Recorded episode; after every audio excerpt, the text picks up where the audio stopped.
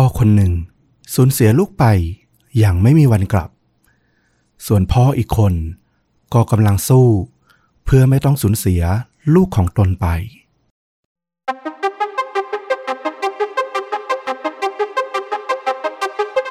สวัสดีครับ สวัสดีครับ เรื่องจริงยิ่งกว่าหนังพอดแคสต์จากช่องชวนดูดะ อยู่กับต้อมครับ แล้วก็ฟลุกครับ กับเรื่องจริงสุดเข้มข้น จนถูกนำไปสร้างเป็นภาพยนตร์นะครับ ก่อนอื่นก็หลาย ๆ ท่านที่เป็นแฟนชวนดูดะน่าจะเห็นประกาศเป็นทางการนิดนึงนะครับ ผมจากทางช่องเนาะอืมเกี่ยวกับเรื่องราวของคลิปตอนที่ผ่านมา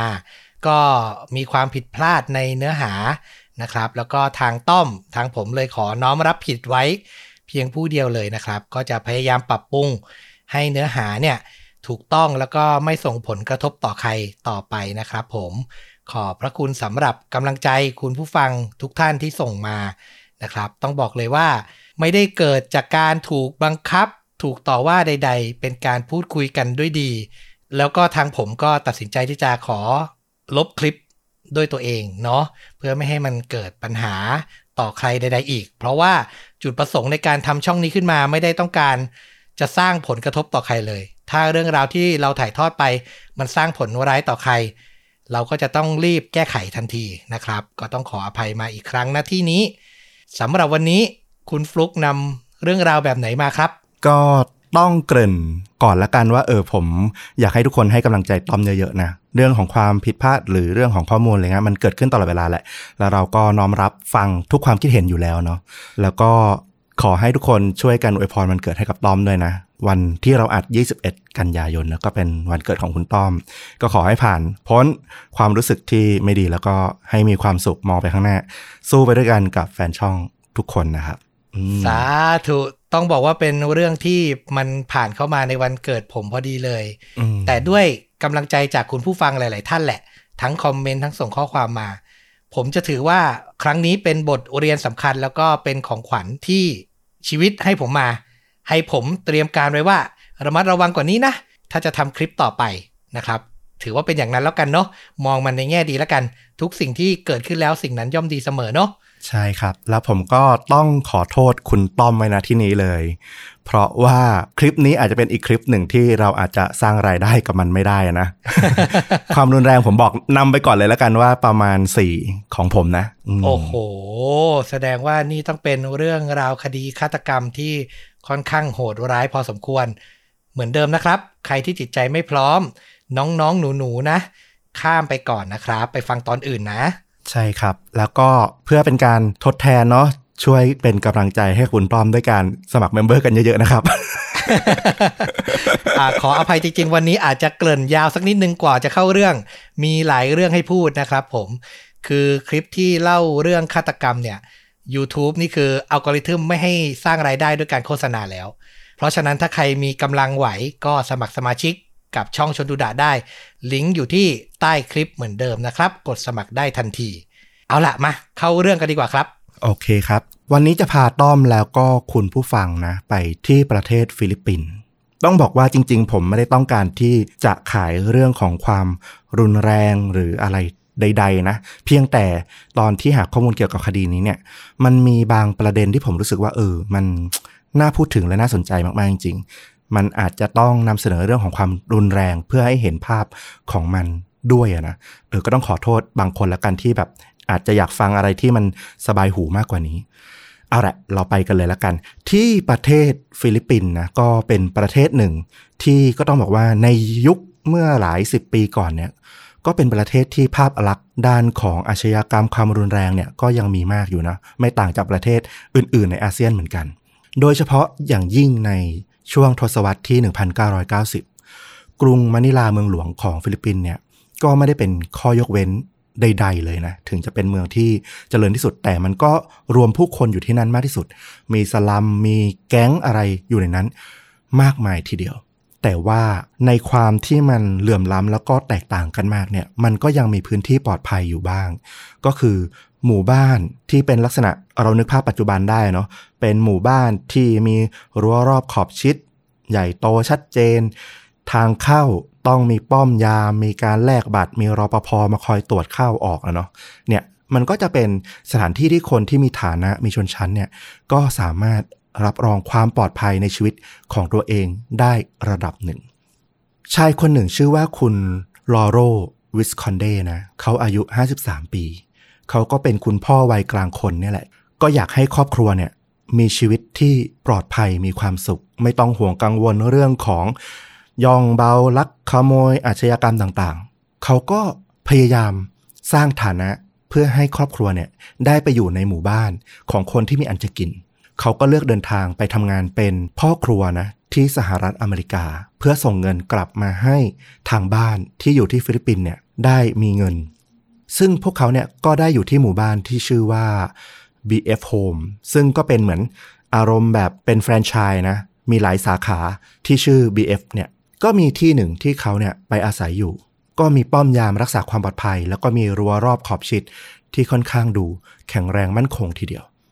คุณลอโรเนี่ยเขาก็ต้องยอมห่างไกลจากบ้าน ไกลจากครอบครัว ไกลจากภรรยา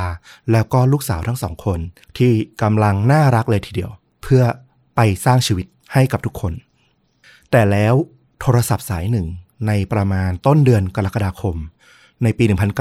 1991 มันก็ทำให้คุณพ่ออย่างคุณรอโรเนี่ย ซึ่งตอนนั้นเนี่ยก็กำลังมุ่งมั่นทำงาน ต้องซุดตัวลงอย่างอ่อนแรง ปลายสายเนี่ยโทรมาว่า คุณรอโรครับ คุณต้องกลับมาที่ฟิลิปปินส์โดยด่วน ภรรยากับลูกสาวของคุณเสียชีวิตแล้วอื้อหือเป็นสิ่งสุดท้ายที่คนไกลบ้าน อยากจะให้เกิดเลยอะ โอ้ถูกต้อง ขอโทษนะครับ ไม่ทราบว่าลูกสาวคนไหน ปลายสายตอบกลับมาว่า ทั้งคู่เลยครับ โอ้โห แน่นอนว่าคำถามต่อมาก็คือมันเกิดอะไรขึ้นกับครอบครัวของเขาอะเนาะปลายสายบอกว่าเรื่องสาเหตุการเสียชีวิตของทั้ง 3 คนเนี่ยรอให้คุณลอโรเนี่ยกลับมาเองดีกว่า มันพูดยากทางโทรศัพท์ คุณลอโรเนี่ยก็โอ้โห ร้อนใจอย่างแน่นอน รีบตีตั๋วนั่งเครื่องบินจากอเมริกากลับมาที่ฟิลิปปินส์ทันที จะบอกว่ากลับมาบ้านก็ไม่ถูกสัทีเดียวนะ เพราะว่าตอนเนี้ยบ้านเนี่ยมันไม่มี คนที่เขารักรออยู่อีกละ ทั้งภรรยาของเขาชื่อว่าคุณเอสเตลริต้าวัย 49 ปี เป็นภรรยาสุดรักที่ร่วมทุกข์ร่วมสุขอยู่กินกับเขามากกว่า 20 ปี แล้วก็คาเมล่าลูกสาวคนสวยของเขาเนี่ยคนโต อายุ 18 ปี ก็เรียกได้ว่ากำลังสดใสบานสะพรั่งแล้วก็น้องคนเล็กชื่อว่าเจนนิเฟอร์ อายุได้แค่ 7 ขวบเท่านั้นเองกำลังเจื้อยแจ้วน่ารักเลยทีเดียวตำรวจก็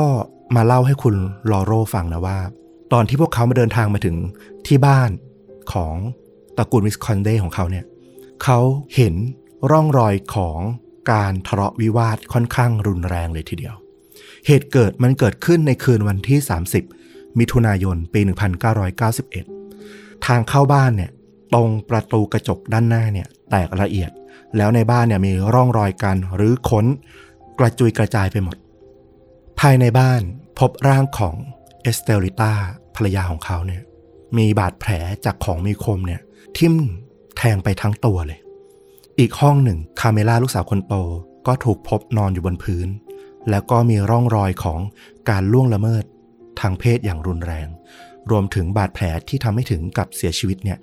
ทั่วตัวคล้ายกับคุณแม่ และสุดท้ายเลยก็คือน้องเจนนิเฟอร์วัยเจ็ดขวบเนี่ยถูกพบวางนอนอยู่บนเตียง ใกล้ ๆ กับคุณแม่ของเธอ ทั้งตัวเนี่ยมีรอยฟกช้ำ แล้วก็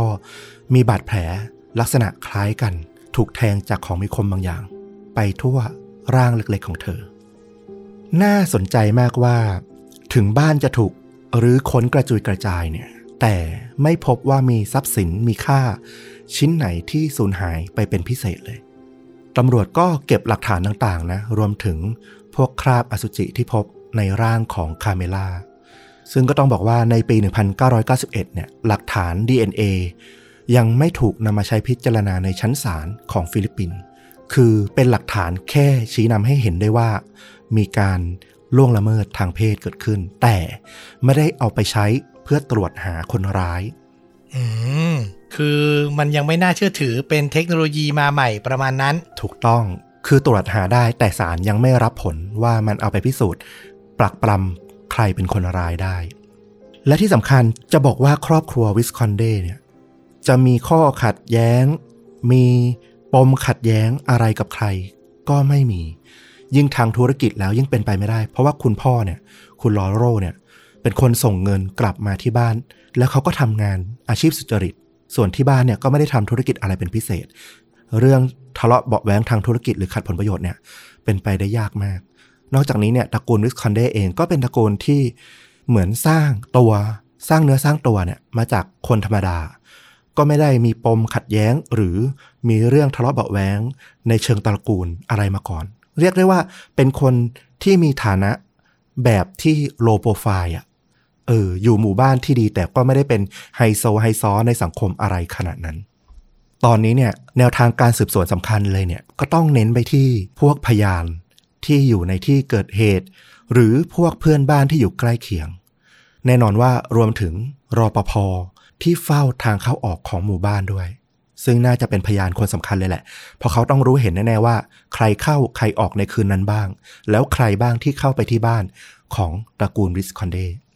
ซึ่งรปภของป้อมยามเนี่ยของหมู่บ้านเนี่ยก็บอกว่ามันมีกลุ่มชายวัยฉกรรจ์วัยรุ่นเนี่ยเข้าออกที่บ้านของวิสคอนเดเนี่ยในช่วงใกล้เคียงเนี่ย ไม่กี่วันมาเนี่ยหลายครั้ง แล้วในคืนที่เกิดคดีเกิดขึ้นเนี่ยมีรถยนต์สามคัน ได้วิ่งเข้าไปที่บ้านของวิสคอนเดก็ปรากฏชื่อของกลุ่มคนที่ตำรวจสงสัยเนี่ยปรากฏชื่อออกมาทางสื่อสังคมนะก็ต้องบอกว่าคดีนี้เนี่ยพอมันเป็นที่รู้กันทั่วไปเนี่ยคนก็ให้ความสนใจมากนะ อย่างที่บอกว่าในยุคสมัยที่เราเชื่อมั่นว่าส่วนที่ปลอดภัยที่สุด ของเมืองอะก็คือหมู่บ้านของผู้มีอันจะกิน แต่ปรากฏว่าไอ้หมู่บ้านที่ว่ามันไม่ได้ปลอดภัยอย่างที่คิดอีกแล้วมันมีเหตุฆาตกรรม มีเหตุการณ์ฆ่ากันตายเกิดขึ้นอย่างรุนแรงขนาดเนี้ยคนก็ให้ความสนใจเลยว่ามันเกิดอะไรขึ้นกันแน่ แล้วยิ่งพอมีปรากฏชื่อผู้ต้องสงสัยออกมา คนก็ยิ่งแบบติดตามเลยว่า เรื่องนี้จะจบยังไง เพราะชื่อของชายคนหนึ่งที่ปรากฏออกมาในกลุ่มผู้ต้องสงสัยจำนวน4-5คนในล็อตแรกเนี่ย มีชื่อของ ฮิวเบิร์ตเว็บเขาเป็นลูกชายของสมาชิกสภาผู้แทนราษฎรของฟิลิปปินส์ในขณะนั้น ชื่อว่าเฟรดดี้เว็บซึ่งเฟรดดี้เว็บเนี่ยก็เป็นนักกีฬาคนดังมาก่อน อารมณ์เป็นนักกีฬาดัง หลังจากนั้นก็ผันตัวเข้าสู่วงการบันเทิง ไปเล่นหนัง เล่นละครทีวี และสุดท้ายก็ลงสมัครผู้แทนราษฎร ชื่อเสียงของเขาเนี่ยเป็นที่รู้จักไปทั่วประเทศ พอมีชื่อลูกชายของเขาปรากฏออกมาว่าเป็นหนึ่งในผู้ต้องสงสัยเนี่ย คนให้ความสนใจอย่างแน่นอน โอ้โห กลายเป็น topic ดังที่ต้องพูดกันทุกบ้านอะทั่วประเทศ ถูกต้องฮิวเบิร์ตก็ถูกเรียกมาสอบสวนนะ หลังจากนั้นเกือบ 3 เดือนเลยทีเดียว กว่าที่ตำรวจเนี่ย จะระบุชื่อผู้ต้องสงสัยแล้วก็เรียกฮิวเบิร์ตมาสอบสวนได้ เขายืนยันว่าตัวเขาเองเนี่ยรู้จักกับครอบครัวคาเมล่าจริง ๆ แต่ สิ่งที่เขายืนยันสำคัญที่สุดก็คือ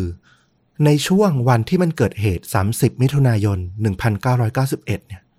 เขาไม่ได้อาศัยอยู่ในประเทศฟิลิปปินส์เขายืนยันว่าช่วงนั้นเนี่ย เขาเดินทางไปที่สหรัฐอเมริกา ไม่มีทางที่จะไปก่อเหตุได้ พ่อของฮิวเบิร์ตแน่นอนว่าเป็นสสนะ ก็ต้องปกป้องลูกของตัวเองเต็มที่ ยิ่งแบบว่ามีหลักฐานบอกว่า ไม่ได้อยู่ในประเทศเนี่ย คุณจะมาปากปั๊มลูกของผมได้ยังไง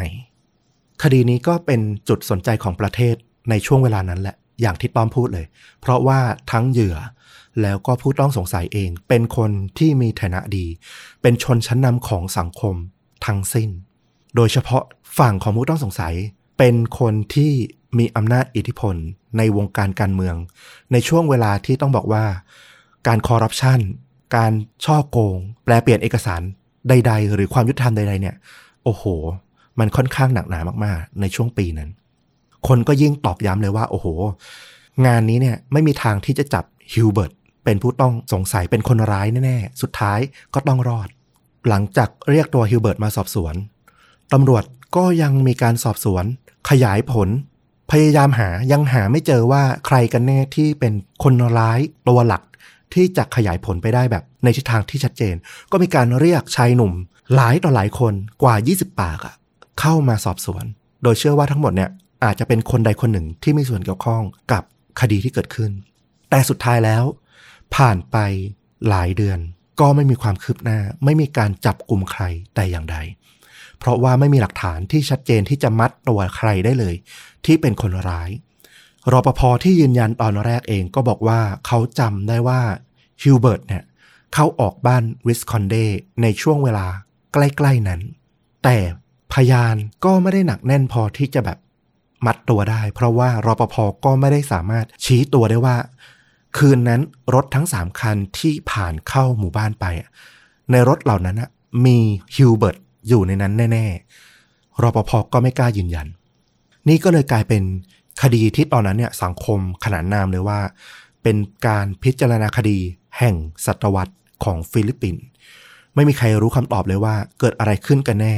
ที่บ้านของครอบครัววิสคอนเดต้องผ่านมาเกือบ2ปีนะ 14 มิถุนายน ปี 1993 ตำรวจก็ปิดสำนวนคดี หลังจากที่สืบสวนมา2ปี โดยบอกว่า ผู้บงการเป็นวิศวกรหนุ่มคนหนึ่งชื่อว่าดานิโล และก็มีผู้ร่วมก่อเหตุในแก๊งเดียวกันเนี่ยเป็น เจ้าหน้าที่ตำรวจอีกสองนายด้วยกันทว่าหลังจากนั้นไม่นาน กระทรวงยุติธรรม แล้วก็ปปชของฟิลิปปินส์ผู้ตรวจสอบด้านคอร์รัปชันปราบปรามประพฤติไม่ชอบในวงการราชการของฟิลิปปินส์ต้องรับคดีนี้เนี่ยมาดูต่อเลย หลังจากที่ตำรวจมีสำนวนว่า เป็นคดีที่เกี่ยวข้องกับตำรวจ ปรากฏว่า พอกระทรวงยุติธรรม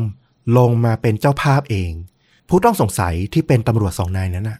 กลับคำให้การ แล้วก็บอกว่า พวกเขาเนี่ยถูกจับแล้วก็ถูกตำรวจซ้อมให้รับสารภาพทำให้คดีนี้เนี่ยกลับพลิกไปอีกครั้ง ก็ยังปิดไม่ลง เพราะก็ไม่มีคำตอบอยู่ดีว่า แล้วใครล่ะ ที่เป็นคนร้ายตัวจริง รวมถึงว่าแล้วใครล่ะ ที่ไปซ้อมตำรวจให้รับสารภาพ เพราะว่าลึกๆแล้ว ทุกคนก็มองออกว่า ทิศทางการสืบสวนที่มันเปลี่ยนไปเนี่ย มันมาจากนโยบายที่ทางผู้บัญชาการตำรวจแห่งชาติในขณะนั้นเนี่ยเป็นคนสั่งให้สอบสวนในทิศทางอื่น ซึ่งก็มาลงที่ดานิโลแล้วก็ตำรวจอีกสองนายอย่างที่ว่านี่แหละ ซึ่งก็ต้องบอกว่ามันมีความผิดปกติในหลักฐานที่เกิดในคดีเนี่ยค่อนข้างมากเลยทีเดียว แทบจะในวันแรกที่มันเกิดเหตุอะพบว่าหลักฐานในคดีที่สำคัญหลายชิ้น สูญหายไป ไม่พบในกองพิสูจน์หลักฐาน รวมถึงในที่เกิดเหตุ ตอนนั้นเนี่ยก็มีการสืบสวน ลงไปว่ามันเกิดอะไรขึ้นกับการเก็บหลักฐานในที่เกิดเหตุ จนนำมาสู่การสอบสวนทางวินัยนายตำรวจคนหนึ่ง ชื่อว่าเจราโดเบียงทันทีที่ถูกต้องสงสัยขึ้นมาว่ามีส่วนเกี่ยวข้องในการทำลายหลักฐานบิดเบือนคดีเนี่ย เขาก็ถูกปลดจากตำแหน่งทันที แล้วก็ต้องมาพิสูจน์ตัว ผ่านคณะกรรมการที่ตั้งขึ้นมา รวมถึงในการสืบสวนสอบสวนของอายการในคดีด้วย ตอนนั้นเนี่ยนายรอโรคุณพ่อเนี่ยก็บอกว่ารอมาสองปี ติดตามกับตำรวจมาตลอด กลับมาอาศัยฟิลิปปินส์เพื่อตามคดี เพื่อเรียกร้องความยุติธรรมให้กับภรรยาแล้วก็ลูกสาวทั้งสอง แต่จนกระทั่งตอนนี้เนี่ยมันมีแต่ความขมุกขมัว รู้แต่เพียงว่า เขาสูญเสียคนที่รักที่สุด จากกันด้วยความตายที่ทารุณที่สุดตำรวจที่เข้ามาตอบเขาเนี่ยมาหาเขาเนี่ย ก็ไม่สามารถให้คำตอบอะไรที่ชัดเจนกับเขาได้เลยว่าสุดท้ายแล้วเนี่ยกำลังสงสัยใครและใครกันแน่ที่เป็นคนที่น่าจะเกี่ยวข้อง เหมือนวนอยู่ในอ่างอยู่อย่างนั้น แต่ว่าสิ่งหนึ่งที่สังคมรับรู้ในตอนนั้นก็คือ แม้ว่าจะมีการจับปล่อยจับปล่อย แต่ชื่อของฮิวเบิร์ตเว็บลูกชายของสมาชิก สภาผู้แทน ซึ่งในภายหลังเนี่ยในช่วงเวลาที่การสืบสวนเนี่ยเดินทางมาถึงแล้วเนี่ยประมาณ 2 ปีให้หลังเนี่ยเฟรดดี้เว็บเนี่ยลงสมัครกลายเป็นวุฒิสมาชิกสภาตำแหน่งขึ้นไปอีกระดับหนึ่งละอำนาจอิทธิพลก็ยิ่งมากขึ้น แต่ชื่อของฮิวเบิร์ตเว็บเนี่ยก็ยังอยู่ในคดีนี้เนี่ยพัวพันอยู่ตลอดยังไม่หลุดไปอย่างชัดเจน แล้วปาฏิหาริย์ของคดีนี้เนี่ยมันก็เกิดขึ้นในช่วงเวลาที่ผ่านไปอีกถึง 4 ปีหลังจากคดีเกิดขึ้น ในวันที่ 28 เมษายน ปี 1995 อยู่ๆ ดาราสาวคนหนึ่งที่มีชื่อเสียงพอสมควรของฟิลิปปินส์ชื่อว่าเจสสิก้าอัลฟาโล อยู่ๆ เธอก็ปรากฏตัวออกมาในฐานะพยานปากสำคัญ เธออ้างว่า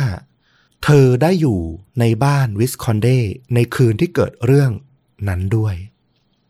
เธอให้การว่าในปี 1991 เธอเนี่ยเป็นแฟนสาวของ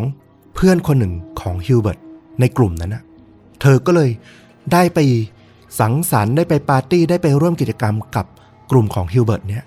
อยู่บ่อยครั้ง เธอยอมรับว่ากลุ่มของฮิวเบิร์ตเนี่ยเป็นพวกกลุ่มไฮโซที่มักจะจัดปาร์ตี้มั่วยากัน มีการเสพยาเสพติด ซึ่งเธอเนี่ยก็ติดด้วย ในวันที่เกิดเรื่องเนี่ยก่อนหน้านั้นเนี่ยช่วงหัวค่ำกลุ่มนี้ก็มีการเสพยากัน แล้วฮิวเบิร์ตก็เริ่มพูดถึงแผนการที่เขาเนี่ยอยากจะข่มขืนคาเมล่าวิสคอนเดอื้อหือทั้งทั้งที่คาเมล่าเนี่ยเป็นแฟนสาวของฮิวเบิร์ตนะตามคำให้การของเจสสิก้าเธอบอกว่าเธอรู้ว่าคาเมล่าเนี่ยเป็นแฟนสาวของฮิวเบิร์ตแต่ว่าปัญหาสำคัญก็คือฮิวเบิร์ตเนี่ยคงด้วยความวัยหนุ่ม วัยรุ่นน่ะ ก็คงอยากจะแบบคึกคะนองอารมณ์พลุ่งพล่าน ก็อยากแบบมีความสัมพันธ์ที่มันลึกซึ้งขึ้น แต่ครอบครัววิสคอนเดเนี่ยถึงจะไม่ได้รวยเท่าฮิวเบิร์ตแต่ว่าพวกเขาเนี่ยเป็นครอบครัวที่เลี้ยงลูกอย่างดีมาก ๆ ให้รู้จักมารยาทรู้จักกาลเทศะ แล้วก็ปกป้องลูกสาวคนโตเนี่ยเหมือนกับไข่ในหินเลย มันทำให้ฮิวเบิร์ตเนี่ย ไม่ได้สนองความต้องการที่เขาอยากจะทำกับแฟนสาวของเขาสักทีพอเมายาเขาก็เลยผุดไอเดียขึ้นมาว่า ไม่ได้สักทีข่มขืนเลยดีกว่า ปัญหาก็คือเขาเนี่ยจะเข้าไปที่บ้านของคาเมล่าเฉยๆเนี่ยไม่มีทางที่คุณแม่จะยอมให้คาเมล่าเนี่ยออกมาพบกับแฟนเพียงลำพังแน่นอน เขาก็เลยวางแผนว่าเจสสิก้าเธอเป็นผู้หญิงคนเดียวในกลุ่ม เธอนี่แหละ ต้องเป็นนางนกต่อ เป็นเพื่อนสาวที่เข้าไปหาคุณแม่ของคาเมล่าเพื่อให้คุณแม่เนี่ยตายใจแล้วก็ให้คาเมล่าเนี่ยสามารถออกมาพูดคุยออกมาเจอกับเพื่อนผู้ชายคนอื่นๆ ที่ตามไปด้วยได้ หลังจากนั้นในคืนนั้นเองก็ตามที่เหตุการณ์เกิดขึ้น เจสสิก้ากับพวกฮิวเบิร์ตก็ขับรถกันไป 3 คัน รวมผู้ชายกว่า 5-6 คน ฉากเหตุการณ์หลังจากนี้นะเป็นคำให้การที่ต้องบอกเลยว่าใครจิตใจอ่อนไหวก็ข้ามไปก่อนเลย เจสสิก้าบอกว่า เธอก็ทำหน้าที่นางนกต่อตามที่ได้รับคำสั่งมานี่แหละ เธอก็เข้าไปคุยกับคุณแม่บอกว่า เออ เนี่ยมีหนูด้วยไม่ต้องกังวลไม่ต้องอะไร เดี๋ยวให้แคมราเข้ามาคุยกับหนูมาอยู่กับหนูเนี่ยปลอดภัย คุณแม่นะก็กังวลแหละ แต่เพื่อนลูกสาวก็มาเยี่ยมถึงบ้าน แล้วก็มีผู้หญิงอยู่ด้วย มันก็คงไม่มีอะไร รุนแรงเกิดขึ้น หรือไม่มีอะไรที่มันอันตรายหรอก ตอนนั้นเนี่ยคาเมล่าก็ออกมารับแขกแล้วก็เดินไปเข้าห้องครัว เพื่อจะไปเตรียมของมารับแขกนะมารับเพื่อน เจสสิก้าก็เห็นคาเมล่าเดินไปที่ทางครัว แล้วก็เห็นฮิวเบิร์ตเนี่ยเดินตามไปไม่ห่าง เธอก็รู้แล้วว่า เออฮิวเบิร์ตเนี่ยน่าจะลงมือแล้วล่ะ เธอก็เดินเลี่ยงออกมาที่ชานระเบียงบ้าน แล้วก็มายืนสูบบุหรี่ พอรู้ว่าจะเกิดอะไรขึ้น เธอรู้ว่าฮิวเบิร์ตเนี่ยจะลงมือจัดการคาเมล่าต่อหน้าต่อตาของคนเป็นแม่ในบ้านของพวกเขาเองอื้อหืออาจจะเป็นเพราะฤทธิ์ของยา ที่มันทำให้สามัญสำนึกปกติมันเหือดแห้งไปอะนะ ไม่ก็อาจจะเป็นเรื่องของความย่ามใจว่า เขาเป็นลูกของคนใหญ่คนโตคนมีอิทธิพล ให้เป็นครอบครัวที่มีฐานะยังไงก็ทำอะไรเขาไม่ได้หรอก แล้วฮิวเบิร์ตก็จับคาเมรากดลงกับพื้น ตอนนั้นเนี่ยคาเมล่าดิ้นร้องขอความช่วยเหลือ บอกว่าฮิวเบิร์ตจะทำอะไรทำอย่างนี้ทำไม เพื่อนของฮิวเบิร์ตอีกสองคน เดินเข้าไปในครัวแล้วก็ไปหยิบมีดออกจากในครัวแล้วก็เดินออกมา ยืนเฝ้าที่ปากประตูห้องครัว คุณแม่เอสเตลลิต้าเนี่ยได้ยินเสียงลูกสาวคนโตร้อง ขอความช่วยเหลือ ก็ร้อนใจรีบวิ่งตามมาดูที่ห้องครัว แต่แน่นอนก็ต้องมาเจอกับชายหนุ่มสองคนที่ถือมีดขวางทางเอาไว้ คอยขู่บอกว่า หยุดอยู่ตรงนั้นแหละ อย่าเข้าไป แต่ความเป็นแม่ มองเห็นลูกอยู่ในห้องครัวกำลังถูก คนปุ้ยี่ปุ้ยำสัญชาตญาณของความเป็นแม่ เธอไม่คิดอะไรแล้วก็วิ่งเข้าใส่ เพื่อที่จะเข้าไปหาคาเมล่าไปช่วยลูกของเธอ แล้วเธอก็ถูกจับโดยชายหนุ่มที่อยู่ด้านหน้า แล้วก็ถูก งใส่กว่า 13 ครั้ง จนตายไปต่อหน้าลูกของเธอ ฮิวเบิร์ตก็เริ่มฉีกกระชากเสื้อผ้าของคาเมราแล้วก็ลงมือกระทำสิ่งที่มันต้องการมาอย่างยาวนาน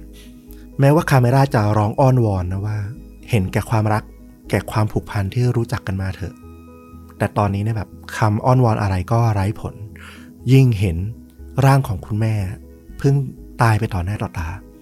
แล้วคนที่อยู่ตรงหน้าเธอตอนเนี้ย สีหน้ามันคือเดนมนุษย์ไปแล้วอะมันไม่ใช่คนที่จะฟังเหตุผลอะไรอะตอนนั้นเองเจนนิเฟอร์น้องสาวคนเล็กของคาเมล่าวัยเจ็ดขวบ ได้ยินเสียงโหวกเหวกอะเธอนอนอยู่อีกห้องหนึ่ง เธอก็ตื่นขึ้นมา แล้วก็เดินออกมาจากห้องนอนของเธอ ภาพที่เธอเห็นตอนนั้นก็คือ พี่สาวของเธออะกำลังถูกผู้ชายทำไม่ดีไม่ร้าย แล้วก็ร้องขอความช่วยเหลืออย่างเจ็บปวด เธอก็รีบวิ่งเข้าไปหาพี่สาวของเธอนะ ไปที่ฮิวเบิร์ต เธอก็ตรงเข้าไปแล้วก็ไปกัดที่แขนของฮิวเบิร์ต ฮิวเบิร์ตก็โมโหมากสะบัดร่างของเจนนิเฟอร์เนี่ยจนกระเด็นไปกระแทกกับผนัง ร่วงลงมานอนร้องโอดโอย ด้วยความโกรธจัด เขาก็เดินตามไปที่ร่างของเจนนิเฟอร์ แล้วก็คว้ามีดมา แทงใส่ร่างเล็กๆ นั้นนะถึง 19 ครั้ง โอ้โห คือต้องบอกว่ามันไม่มีอะไรที่สมเหตุสมผลเลยอะ่ะมันมีแต่ความบ้าคลั่งของพวกอมนุษย์กลุ่มหนึ่งที่แบบ อยู่ใต้อิทธิพลของยาเสพติดหรืออะไรบางอย่างอย่างสมบูรณ์ไปแล้วอะฮิวเบิร์ตก็กลับมาจัดการคาเมล่าต่อนะ ซึ่งตอนนี้เธอแบบนอนอย่างหมดอะไรตายอยาก จิตใจแล้วก็ร่างกายของเธอเนี่ยแหลกสลายไปหมดละพอเสร็จกิจฮิวเบิร์ตก็ลุกแล้วก็ผลัดให้เพื่อนอีกสองคนเนี่ยเข้ามาจัดการต่อ ตอนนั้นเนี่ยเจสิก้าเดินกลับเข้ามาในบ้านแล้วเธอบอกว่าเธอตกใจกับสิ่งที่เห็นนะไม่คิดว่าจะมีใครต้องมาตายในคืนนี้ เธอเห็นร่างของเอสตาลิตาเห็นร่างเล็กๆของเจนนิเฟอร์ที่ถูกเพื่อนผู้ชายของพวกเธอ ยกมาวางไว้บนเตียง แล้วก็เห็นคาเมล่าเนี่ย ซึ่งตอนนี้เนี่ยสุดท้ายแล้วเนี่ย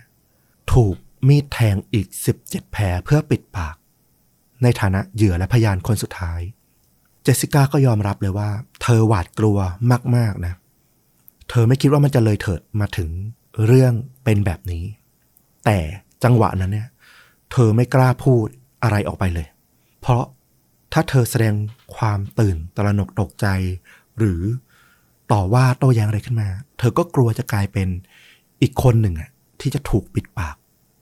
เธอก็ได้แต่เอออหอมกไปกับพวกกลุ่มผู้ชาย เพื่อนๆของเธอ จสสิก้ายังให้ข้อมูลเพิ่มเติมด้วยว่า หลังจากนั้นสักพักอะมีนายตำรวจคนหนึ่งเดินทางมาถึงที่บ้านของตระกูลวิสคอนเดทั้งทั้งที่ก็ยังไม่ได้มีใครแจ้งความนะ เธอได้ยินฮิวเบิร์ตเรียกนายตำรวจคนนี้เนี่ย ว่าบีอง แล้วก็ยังรู้มาด้วยว่าบีองเนี่ยเป็นคนขับรถประจำตัวให้กับเฟรดดี้เว็บคุณพ่อของฮิวเบิร์ตด้วยฮิวเบิร์ตก็สั่ง ให้บีองบอกว่า เดี๋ยวพวกเราเนี่ยจะไปละ ฝากจัดการพวกหลักฐานแล้วก็สถานที่ต่อไปด้วย เจสสิก้าก็เก็บความลับนี้ไว้กับตัวนะ เพราะว่าใจหนึ่งจะไปแอบไปฟ้องตำรวจไปแจ้งความก็กลัวว่าตัวเองก็เหมือนเป็นผู้สมรู้ร่วมคิดนำซ้ำเป็นนางนกต่อ พาพวกเขาเข้ามาก่อคดีด้วยซ้ำก็กลัวใจหนึ่งก็กลัวว่าจะโดนคดีซะเอง อีกใจหนึ่งก็คิดว่า ฮิวเบิร์ตอะถึงกับมีตำรวจเป็นคนรับใช้อะแล้วก็จัดการหลักฐานต่างๆ จนเกลี้ยงไปแล้วเนี่ย จะเอาความผิดพวกเนี้ยเป็นไปได้ยากดีไม่ดีเนี่ยเธอจะโดนย้อนรอยแก้แค้นซะเอง เธอก็ต้องแบกรับโทษทางจิตใจไปเนี่ยต่อไป แล้วในเดือนมีนาคมปี 1995 ซึ่งช่วงนั้นเนี่ยคดีมันก็เกิดขึ้น เธอก็รู้แหละว่ามันเป็นคดีใหญ่ของสังคมไปละ และแน่นอนว่าพอยิ่งสืบสวน ยิ่งมีการจับผิดตัวเรื่องส่งไปถึงกระทรวงในระดับที่มันใหญ่ขึ้นเรื่อยๆ ทางกลุ่มเพื่อนของฮิวเบิร์ตก็อาจจะเริ่มไม่มั่นใจว่า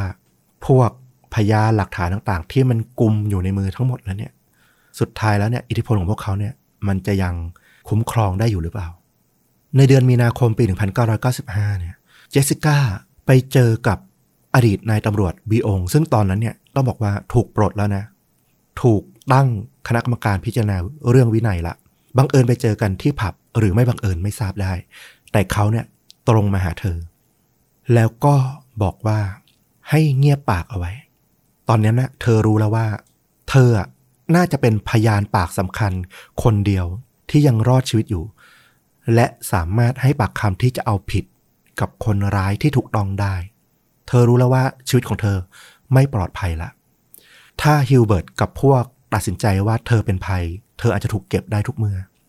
ในตอนนั้นเธออาจจะยังดูเป็นคนที่พักดีและก็ยังได้รับความไว้ใจอยู่ แต่เมื่อไหร่ล่ะ ที่พวกเขาจะคิดว่าเอาชัวร์ไว้ก่อน เพื่อนคนหนึ่งในกลุ่มเนี่ยก็มาคุยกับเจสสิก้าบอกว่าพวกเขาจะซื้อตั๋วเครื่องบิน ให้เธอเนี่ยบินไปใช้ชีวิตอยู่ที่อเมริกา แล้วก็ไม่ต้องมายุ่งเกี่ยวกับเรื่องนี้อีก ให้หนีไปให้ไกลที่สุด แต่ตอนนั้นเนี่ยเจสสิก้าอัลฟาโรก็มีหน้าตามีชื่อเสียงในสังคมแล้ว เธอก็ปฏิเสธ เพราะว่าทุกอย่างที่เธอสร้างขึ้นมา ทั้งชื่อเสียงทั้งเงินทอง ทั้งฐานะดาราต่างๆ เนี่ย มันอยู่ในฟิลิปปินส์ถ้าเธอไปเริ่มต้นใหม่ที่อเมริกา มันก็คือเริ่มต้นแบบตัวเปล่า ต้องทิ้งทุกอย่างที่เธออุตสาห์สร้างมาในตอนนี้เนี่ย ไปหมด เธอก็ปฏิเสธไป แล้วเพื่อนคนหนึ่งก็มาขู่เธอว่า ถ้าไม่ไปอเมริกา ก็หุบปากให้สนิท ไม่อย่างนั้นเธอจะไม่เหลือลมปากเอาไว้พูดกับใครอีก ตอนนี้เธอมั่นใจเลยว่า อีกไม่นานหรอกกลุ่มนี้จะต้องทนไม่ไหว และเธอจะต้องถูกสั่งเก็บแน่นอน เธอก็เลยรีบมามอบตัวกับทางสำนักงานตำรวจแห่งชาติ เพื่อขอให้คุ้มกันเธอเป็นพยานปากสำคัญ ต้องบอกว่าทางคุณพ่อของฮิลเบิร์ตเอง ก็สู้คดีอย่างเต็มที่นะ เขาเป็นคนที่มีคนพร้อมจะเอาใจช่วยอยู่แล้ว ทั้งหน้าตาที่ดีทั้งชื่อเสียงที่ดีมาตลอด จะมาล้มเพราะคดีของลูกเป็นไปไม่ได้อยู่แล้วทนายที่เฟร็ดดี้จ้างมาเนี่ยก็เป็นทนายที่เก่งมากๆต่อสู้ว่าความให้กับฮิวเบิร์ตเขาจี้ไปที่จุดสำคัญ เรื่องของความน่าเชื่อถือของพยานที่ตำรวจอัยการไปหามาเนี่ยบอกว่า เจสสิก้าพยานปากสำคัญที่สุดในคดีณตอนนี้เนี่ย เป็นพยานที่จะรับฟังได้จริง ๆ เหรอ เพราะเธอก็ยอมรับอยู่เองอะในคำให้การของเธอว่า ในช่วงที่เกิดเหตุในปี 1991 นั้นนะเธออะติดยาแล้ว ไม่ใช่ว่าสิ่งต่างๆ ที่เธอเล่ามา มันเป็นฤทธิ์ของยาที่ทำให้เธอคิดเองเป็นตุเป็นตะเหรอ จะรับฟัง คำพูดของคนที่ติดยามามีน้ำหนักในคดีได้จริง ๆ เหรอนำซ้ำเธอยังเคยให้คำให้การเนี่ยเป็นลายลักษณ์อักษรเนี่ยกับทางตำรวจเนี่ยสองครั้ง และทั้งสองครั้ง ก็ดันมีเนื้อหาที่ไม่ตรงกัน ทนายก็เอาใหญ่เลยบอกว่า เจสสิก้าเป็นพยานที่ไม่น่าเชื่อถือและไม่ควรรับฟังอย่างยิ่ง แน่นอนว่าตำรวจก็รู้ว่าถ้าถอดเจสสิก้าออกจากคดีนี้ ไม่รับฟังสิ่งที่เธอบรรยายหรือเล่ามาทั้งหมดเนี่ย มันจะกลับไปลูปเดิมเลยคือสุดท้าย มันไม่มีทางไปต่อเลย มันไม่รู้เลยว่า จะไปสืบจากตรงไหนต่อ อย่างไรก็ดี ฝั่งอายการเอง ก็ไม่ได้ยอมนะ ก็พยายามหาพยานปากอื่น ที่ให้การสอดคล้องกับเรื่องที่เจสสิก้าเนี่ยเล่า มาสนับสนุนว่า ถึงอย่างไรก็ตาม พอประกอบกับคำพูดของพยานหลาย ๆ คนน่ะ มันทำให้เห็นนะว่าสิ่งที่เจสสิก้าเล่าอะ มันดูมีน้ำหนัก น่าจะเกิดขึ้นจริงนะหนึ่งในนั้นก็คือ อดีตตำรวจ หญิงคนหนึ่ง ซึ่งเป็นคู่หูของนายตำรวจบีองในขณะนั้น ชื่อว่าลอริต้าเธอก็ให้การว่าในวันที่เธอเข้าทำงานบีองเนี่ยพาเธอไปยังบ้านวิสคอนเดด้วย วันนั้นเธออยู่ที่บ้านนั้นด้วย แล้วเธอก็เห็นว่าบีองเนี่ยมีวิธีการทำงานในการตรวจสอบเก็บหลักฐานที่มัน ผิดจากทุกครั้ง เขาเข้าไปเก็บเสื้อแจ็คเก็ต ที่เชื่อว่าอาจจะเป็นของคนร้าย ซึ่งลอริต้าพูดว่าเธอคิดว่าน่าจะเป็นของฮิลเบิร์ตรวมถึงอาวุธที่คาดว่าน่าจะใช้ก่อเหตุในคดีนี้พวกมีดต่างๆ ถูกบีองเก็บ แล้วก็เอาไปทำลายทิ้งในคืนนั้นเลยลอริต้าก็ไม่กล้าพูดอะไรมากนะอาจจะด้วยความที่บีองก็อาจจะเป็นตำรวจที่มียศ มีอายุงานที่สูงกว่าเธอลอริต้ายังให้การอีกว่า หลังจากนั้นน่ะ เธอยังจำได้ว่าครั้งหนึ่ง ที่บ้านของบีองเนี่ย เธอเห็นว่ามีคนเนี่ยเอาเงินมาส่งให้บีองที่บ้าน และเธอก็มารู้ในภายหลังจากปากของบีองเองว่า เงินก้อนนั้นน่ะที่มาส่งที่บ้านของบีองเนี่ย หลาย ๆ ครั้งหลังจากนั้นด้วยเนี่ย เป็นเงินจากเฟรดดี้เว็บคุณพ่อผู้ทรงอิทธิพลของฮิวเบิร์ตนั่นเอง การพิจารณาคดี ที่มีเชื้อไฟเริ่มต้นจากปากคำของเจสสิก้าอัลฟาโรเนี่ยก็ขยายผลออกไปอย่างรวดเร็วนะ เพราะว่าพอจับทางสืบสวนได้ตำรวจก็หาทางไปต่อได้อย่างรวดเร็ว ตอนนั้นเองอยู่ๆก็มีการตัดสินว่านายตำรวจเบียงเป็นตัวการหลักในคดีนี้ เหมือนพยายามจะบอกว่าคนอื่นๆที่ว่ามาไม่เกี่ยวข้องนะ นายตำรวจบีองเนี่ยทำเองทั้งหมดเลย เหมือนจะต้องรับเป็นแพะให้กับที่เหลือทั้งหมด แล้วในช่วงนั้นนะอายการก็ไม่ยอมอยู่แล้ว เพราะว่าทิศทางที่สืบมาเนี่ยคือยังไงก็ต้องเอาฮิวเบิร์ตเข้าคุกให้ได้ ช่วงปลายปี 1995อัยการก็ไปได้พยานเพิ่มเติมมา เป็นอดีตแม่บ้านที่ทำงานอยู่ที่บ้านของเฟรดดี้เว็บแล้วก็ฮิวเบิร์ตเว็บเธอให้การกับตำรวจว่า วันรุ่งขึ้นหลังจากวันที่มันเกิดเหตุขึ้นเนี่ย ช่วงเวลาประมาณตีสี่ของทุกวัน เธอจะต้องเข้าไปในห้องนอนของฮิวเบิร์ตเพื่อไปเอาพวกเสื้อผ้าต่างๆ ที่เขาถอดกองเอาไว้เนี่ย เอาไปซักในเช้า แล้วเธอเนี่ยก็คาใจ แม้ว่าจะผ่านมาหลายปีแต่เธอก็จำเรื่องนี้ได้แม่น มันสะกิดใจเธอมาตลอด นั่นก็คือเธอจำได้ว่า ตอนที่เธอแยกผ้าของฮิวเบิร์ตเนี่ยมันมีเสื้อยืดตัวหนึ่งของฮิวเบิร์ตเนี่ยมีคราบสีแดงเข้มเปรอะอยู่ ซึ่งมันมีกลิ่นคาวด้วย เธอมั่นใจมากๆว่ามันคือกลิ่นของเลือด เธอไม่รู้ว่าฮิวเบิร์ตเนี่ยไปบาดเจ็บอะไรมาที่ไหนหรือเปล่า แต่ตอนที่เธอไปเก็บผ้าในห้องเนี่ย เธอก็เห็นฮิวเบิร์ตเนี่ยนั่งอยู่บนเตียง แล้วก็ดูมีอาการที่ไม่ได้เจ็บปวดอะไร แต่ว่าดูล่องลอยเหมือนคนเมายาตามปกติ เหมือนที่เคยเห็นมาหลายหลายครั้ง เธอก็ยังจำเหตุการณ์นั้นมาได้ แล้วก็เก็บความสงสัยมาตลอด เธอก็เลยมาให้การว่า เนี่ยแหละ มันเป็นจุดเสริมที่น่าสนใจว่า ฮิวเบิร์ตเว็บไปทำอะไรมา ในคืนวันที่ 30 มิถุนายน เช่นเดียวกับพยานอย่างรอปภของหมู่บ้าน ที่ไปหามาเพิ่มอีก ก็บอกว่า ในช่วงนั้นน่ะเขาจำได้เลยว่าฮิวเบิร์ตเนี่ยเป็นชายที่อ้างว่าเป็นลูกชายของสมาชิกสภาผู้แทนเฟรดดี้คือเฟรดดี้เนี่ยเขารู้จักอยู่แล้วเป็นคนดังฮิวเบิร์ตเนี่ยคนเนี้ยอ้างตัวว่าเป็นลูกชายของสอสอแล้วก็มักจะเข้ามาที่หมู่บ้านอยู่หลายครั้ง แล้วเขาก็จำได้ว่าในคืนนั้นนะหลังจากที่รถสามคันเนี่ยเข้าไปได้สักพักใหญ่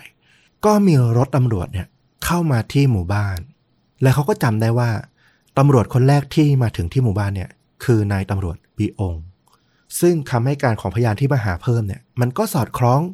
สนับสนุนกับคำให้การของเจสสิก้าก่อนหน้า สอดรับกันชัดเจนดูสมบูรณ์มาก แต่ฝั่งทนายของครอบครัวเว็บเองก็บอกว่าอย่างไรก็ตามศาลจะเชื่อคำให้การของเจสสิก้าหรือไม่ก็ตาม แต่ศาลจะต้องรับฟังหลักฐานชิ้นนี้ เป็นหนังสือจากสถานทูตอเมริกา ในกรุงมะนิลา ทางสถานทูตเขียนมาระบุเลยว่าฮิวเบิร์ตเว็บเดินทางออกจากฟิลิปปินส์ในวันที่ 9 มีนาคม ปี 1991 และเดินทางกลับ ในวันที่ 26 ตุลาคม 1992 หนึ่งปีที่มันคล่อมเหตุการณ์ที่มันเกิดเรื่องอยู่ เขาไม่อยู่ในประเทศ เขาอยู่ในอเมริกา ทว่าผู้พิพากษาในขณะนั้นศาลชั้นต้น ก็บอกว่าหลักฐานชิ้นนี้ ขออนุญาตนำออกจากคดีด้วยความไม่น่าเชื่อถือในหลักฐาน ผู้พิพากษาให้เหตุผลว่า แม้มันจะเป็นหนังสือที่มันออกมาจากสถานทูต เลยนะ ของอเมริกาด้วยไม่ใช่ของฟิลิปปินส์แต่หนังสือเนี่ยมันไม่ใช่หนังสือทางการ มันเป็นเพียงเหมือนใบรับรองอะมันไม่ใช่ใบบันทึก ว่ามีการสแตมป์ออกวันนี้เวลานี้แล้วก็เข้ามาสแตมป์วันนี้เวลานี้ ดังนั้นไอ้หนังสือรับรองที่ว่าเนี่ยมันก็มีสิทธิ์ที่จะถูกปลอมแปลงหรือถูกเบี่ยงเบนขึ้นมาได้ง่าย คือผู้พิพากษาก็ระวังเลยว่า ฝั่งของผู้ต้องสงสัยเนี่ยมีอิทธิพลเยอะ ดังนั้นก็ต้องระวังในการเลือกหลักฐานมาก ๆ ว่าอาจจะมีหลักฐานที่มันถูกปลอมแปลงเข้ามา ในคดีนี้เยอะ ซึ่งทางทนายของทางฮิวเบิร์ตเองเนี่ยก็บอกว่า ผู้พิพากษาศาลชั้นต้นทำตัวแบบผิดปกติ นั่นคือ พวกเขาเนี่ยหาหลักฐาน มาสนับสนุนว่าฮิวเบิร์ตเนี่ยไม่เกี่ยวข้องกับคดีเนี่ยถึง 42 ชิ้น เสนอต่อศาลแต่ศาลเนี่ยปัดตกไปถึง 132 ชิ้น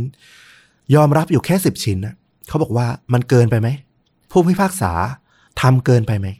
ซึ่งตอนนั้นเนี่ยผู้พิพากษา มีชื่อว่าอเมลิตาโทเลนติโนด้วยความที่เป็นผู้หญิงเนี่ยเธอก็เลยอาจจะยิ่งมีความรู้สึกที่รุนแรง ต่อสิ่งที่มันเกิดขึ้นกับครอบครัวของวิสคอนเดว่ามันมีการกระทำต่อผู้หญิงอย่างผิดมนุษย์มนา ก็อาจจะมีอารมณ์ร่วมรุนแรงทนายฝั่งจำเลยก็เลยแบบ เหมือนจะชี้ว่า ผู้พิพากษาเองเนี่ยอาจจะไม่เที่ยงธรรมนะอย่างนี้เนี่ยมีใจเอ็นเอียงหรือเปล่า นอกจากนี้เนี่ย ทนายจำเลยก็สู้คดีอีกบอกว่าเจสสิก้าเป็นพยานที่ไม่น่าเชื่อถือ ไม่ใช่แค่เรื่องที่เธอยอมรับว่าติดยา แต่เขาไปได้คำให้การของอดีตตำรวจคนหนึ่งชื่อว่าอาร์เตมิโอให้การกับทางทนายจำเลยไว้ว่า เจสสิก้า เป็นพยานบุคคลที่สำนักงานตำรวจแห่งชาติ ปั้นแต่งขึ้นมา ให้ข้อมูลเจสสิก้าเพื่อมาให้การเป็นพยาน เพื่อจะบอกว่าเจสสิก้าไม่ใช่พยานตัวจริงในคดีนี้ แต่ฝั่งอัยการก็บอกว่า ความน่าเชื่อถือของอาร์เตมิโอที่มาบอกว่าเจสสิก้าไม่น่าเชื่อถือเองอะ่ะก็น่าสงสัย เพราะเอาจริง ๆ แล้วเนี่ยเขาเนี่ยถูกสั่งย้ายออกจากกรุงมะนิลาเนี่ย ไปนานแล้ว โดยการทำงานหรือความผิดปกติในการทำงานที่มันมิชอบ ความน่าเชื่อถือของในฐานะตำรวจของเขาก็ต่ำอยู่แล้ว อีกทั้งในช่วงเวลาที่มันเกิดเรื่องเนี่ย เขาไม่ได้รับผิดชอบคดีนี้ เลยด้วยซ้ำเขาจะมารู้ข้อมูลอะไร ในคดีนี้ ที่สำคัญไอ้สิ่งที่ทนายบอกว่าเป็นคำให้การของอาเตมิโออะเรียกอาเตมิโอมาขึ้นให้การโดยตรงเพื่อซักค้านเนี่ยไม่ได้ เพราะว่าอาเตมิโอในปี 1995 เสียชีวิต ไปก่อนแล้ว เอาคือมีแต่บันทึกคำให้การที่ก็ไม่รู้ว่าเขียนขึ้นมาเองหรือเปล่า ฝั่งอายการก็ไปหาพยานมาเพิ่มอีก อะสู้กัน ทนายฝั่งจำเลยเก่งมากก็ไปหาพยานมาเพิ่มอีก คดีนี้ต้องบอกว่าหลักฐานไม่มี สู้กันด้วยพยานล้วนๆ ฝั่งอายการไปหาพยานคนหนึ่ง ซึ่งถือตั๋วเดินทาง ในวันที่ระบุว่าฮิวเบิร์ตเนี่ยเดินทางออกจากอเมริกาชายคนเนี้ยเขาบอกว่าเขาจำไม่ได้เลยว่า ในเที่ยวบินนั้นเนี่ยที่มุ่งหน้าไปที่นิวยอร์กเนี่ยที่เขานั่งแน่ๆเนี่ยเขามีหลักฐานเป็นหนังสือเดินทางเป็นตั๋วเครื่องบินเนี่ยที่ยังเก็บเอาไว้เนี่ยไม่มีฮิวเบิร์ตอยู่ในเที่ยวบินนั้น แน่ ๆ ที่เขาจดจำได้ นอกจากนั้นพยานฝั่งฮิวเบิร์ตที่พยายามไปหามามาอ้างอิงว่าฮิวเบิร์ตอยู่ในอเมริกา ก็ดันไปเป็นบุคคลที่เกี่ยวข้องกับฮิวเบิร์ตแบบมีผลประโยชน์อะคือไม่เป็นญาติโดยตรงก็เป็นพวกพ้องของญาติอะไรอย่างเงี้ย คือเป็นคนรู้จักของตระกูลฮิวเบิร์ตทั้งนั้นเลย เช่น ญาติคนหนึ่งของคุณพ่อของฮิวเบิร์ตเฟรดดี้เนี่ย ก็อ้างว่าเขาเป็นคนที่จ้างฮิวเบิร์ตให้ไปทำงาน ที่บริษัทเกี่ยวกับยาฆ่าแมลงในแคลิฟอร์เนียเอง ดังนั้นเขายืนยันได้เลยว่า ช่วงนั้นฮิวเบิร์ตทำงานอยู่ที่อเมริกาอยู่ที่แคลิฟอร์เนียทำงานขายยาฆ่าแมลงอยู่ แต่พอเขาถูกถามเรื่องว่าอ้าว แล้วเนื้องานที่เขาต้องทำในการเป็นเซลส์ขายยาฆ่ามาแมลงเนี่ยเขาทำอะไรบ้าง ปรากฏพยานคนนี้ตอบไม่ได้ แล้วศาลก็ไปได้ข้อมูลมาอีกว่าฮิวเบิร์ตอะเป็นโรคภูมิแพ้ หอบหืด รุนแรง แล้วเขาจะทำงานเกี่ยวกับพวกสารเคมีที่มันฟุ้งกระจายอย่างพวกสาร ยาฆ่าหญ้ายาฆ่ามาแมลงเนี้ยได้เหรอคำให้การของพยานฝั่งอเมริกาก็ยิ่งถดถอยลงไปอีก คือฟังอย่างนี้เนี่ยมันก็เหมือนกับว่า ชัดเจนแล้วแหละว่าฮิวเบิร์ตเนี่ยไม่ว่าจะเสนอหลักฐานหรือพยานใด ๆ ขึ้นมาเนี่ย ล้วนแต่เป็นสิ่งที่มันถูกตีตกไปได้ทั้งนั้นเลย ในที่สุดผ่านมา 5 ปีหลังจากการสอบสวนเริ่มต้นในปี 1995 ในปี 2000 ศาลชั้นต้นก็รวบรวมหลักฐานแล้วก็ตัดสินลงโทษจำคุกตลอดชีวิตฮิวเบิร์ตกับพวกอีก 4 คน รวมถึงสั่งให้ชดใช้เป็นเงิน เยียวยาให้กับนายลอโร คุณพ่อสมาชิกคนเดียวที่เหลืออยู่ของตระกูลวิสคอนเดอีก 3 ล้านเปโซ หรือประมาณ 2 ล้านบาทนะในปัจจุบัน ค่าในตอนนั้นก็คงยิ่งมากกว่านี้ส่วนนายตำรวจบีองก็ถูกตัดสินให้จำคุก 15 ปีในโทษฐานที่ทำลายหลักฐานช่วยเหลือผู้ต้องหาในคดี แน่นอนว่าจบศาลชั้นต้น เรื่องนี้คุยกันยาว เพราะเฟรดดี้เว็บไม่มีทางยอมอยู่แล้ว คุณพ่อของฮิวเบิร์ตจะเสียลูกชายหัวแก้วหัวแหวนไปตลอดชีวิต สูญเสียทายาททางการเมืองที่เขา มุ่งหวังคาดหวังว่าจะมารับช่วงทางการเมืองต่อจากเขา เขาลงทุนต่อสู้คดีต่อ จ้างทนายเก่งขึ้นไปอีก ให้มาสู้ในคดีนี้ ด้านบีองเองก็ได้ทนายจากเฟรดดี้เขาก็พยายามสู้คดีในส่วนของเขา เขาก็บอกกับทนายไปว่า ในส่วนของคำให้การเจสสิก้าเนี่ยมีความ ไม่น่าเชื่อถืออยู่ตรงที่ว่า เจสสิก้าอ้างว่าเขาเป็นคนขับรถ ประจำตำแหน่งเป็นคนสนิท คนใกล้ชิดของเฟรดดี้เว็บเนี่ย มันเป็นเพียงแต่สิ่งที่เจสสิก้าไปฟังมาอีกทอด ไม่ได้ข้อเท็จจริง ดังนั้นจะมาอ้างว่าเขารู้จักกับตระกูลเว็บแล้วก็เลยถูกไหว้วานให้มาทำลายหลักฐานในคดีนี้เนี่ย เป็นสิ่งที่รับฟังไม่ได้ เขาอาจจะบกพร่องในการรวบรวมหลักฐานและในการเก็บหลักฐาน แต่ไม่ใช่การจงใจทำลายหลักฐานแน่ๆ นี่คือสิ่งที่เขาพยายามต่อสู้ในส่วนของเขา ซึ่งถ้าหากศาลไปยอมรับ ข้อเท็จจริงตามที่อดีตนายตำรวจปีองพูดเนี่ยมันก็จะทำลายความเชื่อมโยง ระหว่างสิ่งที่บีองทำกับเฟรดดี้ตระกูลเว็บทำก็อาจจะทำให้ในที่สุดเนี่ยอาจจะตัดฮิลเบิร์ตออกจากคดีนี้ คดีนี้ได้อีกก็ได้ ทว่าปี 2005 ผ่านมาอีก 5 ปี โอ้โห สอบสวนกันยาวนาน รวบรวมหลักฐานกัน นานมากสังคมจับตามองตลอดศาลอุทธรณ์ก็บอกว่าพิจารณาตามหลักฐานแล้วก็พยานแล้วเนี่ยศาลชั้นต้นตัดสินได้ถูกต้องแล้วเฟรดดี้ไม่ยอม วุฒิสมาชิกเฟรดดี้ยังอยู่ในตำแหน่งต่อสู้ต่อ มาถึงเมษายนปี 2010 อีก 5 ปีต่อมา เฟรดดี้ก็สู้จนในที่สุดถึงศาลฎีกา ทนายฝั่งจำเลย ก็ร้องให้ศาลฎีกาบอกว่า ปี 1991 1995ศาลไม่ยอมรับหลักฐาน DNA ใช่ แต่นี่ปี 2010ศาลยอมรับหลักฐานเกี่ยวกับ DNA แล้ว ไปเรียกหลักฐานคราบอสุจิที่เคยเก็บเอาไว้ในปี 1991 มาตรวจสิแล้วจะเห็นเลยว่าฮิวเบิร์ตเนี่ยเป็นคนที่ถูกปักปั๊มถูกป้ายสี เขาไม่ใช่เจ้าของคราบอสุจินั้นอย่างแน่นอน นี่คือทนายจำเลย พูด น่าสนใจว่าพอศาลไปเรียกหาหลักฐานดังกล่าว เหมือนทนายจำเลยรู้อยู่แล้ว ผลคือหลักฐานชิ้นที่ว่าที่จะไปตรวจ DNA เนี่ย ไม่มีอยู่แล้วสำนักงานตำรวจแห่งชาติ บอกว่า พวกเขาไม่ใช่คนที่เก็บหลักฐานชิ้นนี้ไว้ เพราะว่าพวกเขาส่งหลักฐานชิ้นนี้เนี่ย ไปให้กับศาลชั้นต้น ตอนที่พิจารณาคดีในปี 995 ไปตั้งนานแล้ว ไม่ได้เก็บเอาไว้ ครั้นพอไปถามที่กองเก็บหลักฐานของพวกศาลชั้นต้น ก็ได้คำตอบมาว่า ในตอนพิจารณาคดีตอนนั้นน่ะพวกเขาเพียงเรียกผลบันทึก จากผู้เชี่ยวชาญจากแพทย์มา ใช้ในศาลเท่านั้น ไม่ได้ขอหลักฐานเอามาเก็บแต่อย่างใดสรุปว่าโทษกันไปโทษกันมา แต่ที่แน่ๆก็คือ หลักฐานสำคัญหายไปจากคดีนี้ ตอนไหนก็ไม่ทราบ ทนายของครอบครัวเว็บก็ยื่นกับศาลเลยว่า เมื่อคุณไม่มีหลักฐานที่สามารถมัดตัวได้ อย่างชัดเจนน่ะมันเป็นเพียงแต่การใช้พยานขึ้นมาปักปรำแล้วพอเรียกพยาน เดิมๆในคดีตอนศาลชั้นต้นเนี่ยกลับมาสอบสวนใหม่ในปี 2010 ผ่านมาจากคดีเกือบ 20 ปี ก็ให้การหลงหลงลืมลืมรายละเอียดไม่เหมือนเดิม ไม่น่าเชื่อถือแล้ว นี่ทนายก็สู้เลย บอกว่านี่ไง จะเอาพยานอย่างเดียวมา มัดว่าฮิวเบิร์ตกับพวกเนี่ย เป็นคนผิดไม่ได้แล้วนะ แน่นอนว่าศาลฎีกาเขาก็ต้องมองในแง่นี้แหละว่าคำแย้งของทนายจำเลย มันก็มีส่วนที่ถูก ถ้าไม่สามารถชี้ชัดเอาผิดได้จริง ๆ ก็ต้องยอมรับไปก่อน เบื้องต้นว่าคนที่ถูกปลักปำเป็นผู้บริสุทธิ์ สุดท้ายศาลก็ประชุมกัน 13 คนศาลฎีกานั่งประชุมกัน ตอนนั้นมีหนึ่งในคณะผู้พิพากษาของศาลฎีกาเนี่ยหนึ่งคน ถอนตัวจากการโหวตเนื่องจากว่าคุณพ่อลอโรออกมาพูดกับสื่อก่อนที่จะมีการพิจารณาคดีในศาลฎีกาเลยว่า เขาได้ข้อมูลมาว่าผู้พิพากษาคนหนึ่ง ในคณะเนี้ยเป็นพวกพ้องที่สนิทใกล้ชิดกับเฟรดดี้เว็บอย่างมาก คุณพ่อร้องขอกับศาลเลยว่า ขอให้ถอดผู้พิพากษาคนนี้เนี่ย ออกจากคณะตัดสินไปเลย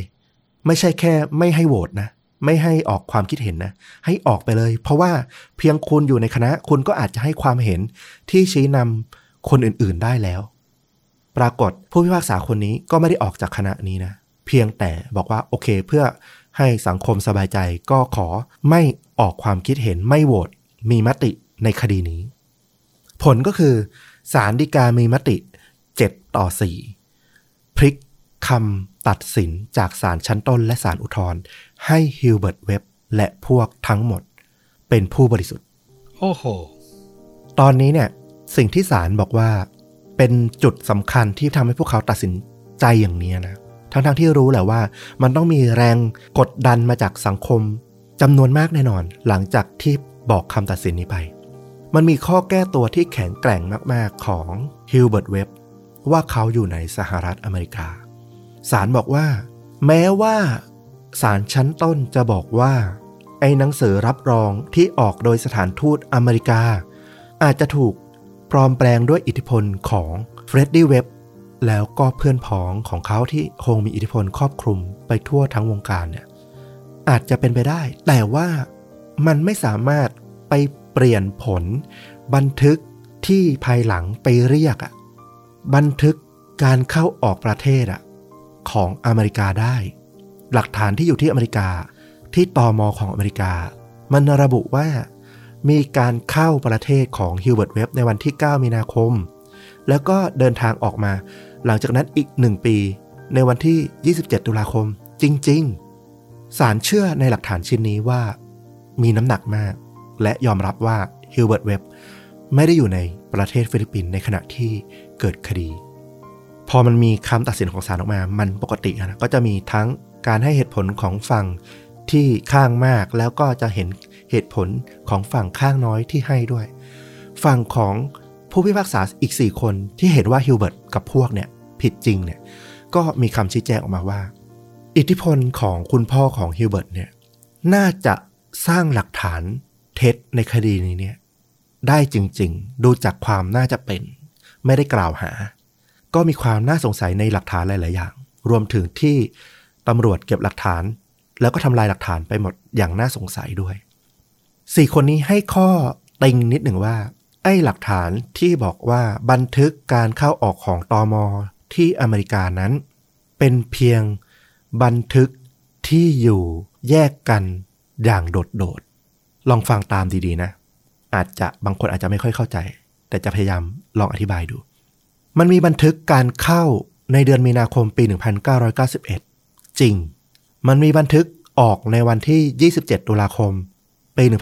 1992 จริง แต่ระหว่างนั้น มันไม่มีบันทึกออกมาบอกว่า มีการเข้าออกบินไปกลับมากี่ครั้ง เป็นหลักฐานโดดๆที่เอามาเชื่อมต่อกัน เหมือนกับบอกว่า เนี่ย มีการเข้าประเทศอเมริกาในเที่ยวบินที่ออกนอกประเทศครั้งแรกนะ หลังจากนั้นก็กลับมาฟิลิปปินส์แล้วก็กลับไปกลับมาอเมริกา และสุดท้าย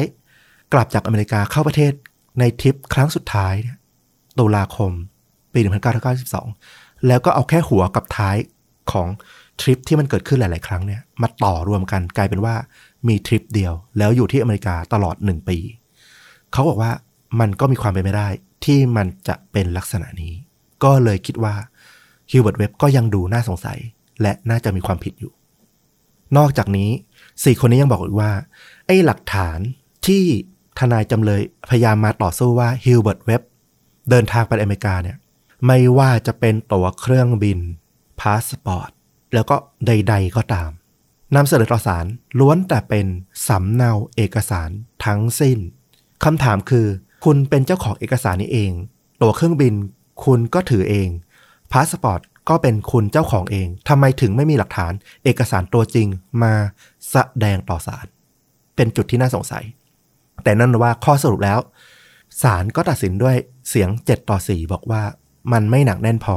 ที่จะบอกว่าฮิลเบิร์ตเว็บเป็นคนร้าย แน่นอนว่านี่คือชัยชนะของคุณพ่อคนหนึ่งที่ สู้คดีแก้ต่างให้กับลูกชายของเขามากกว่า 20 ปี รวมเวลาที่ฮิลเบิร์ตอยู่ในคุกมาทั้งสิ้นเนี่ย 15 ปีด้วยกัน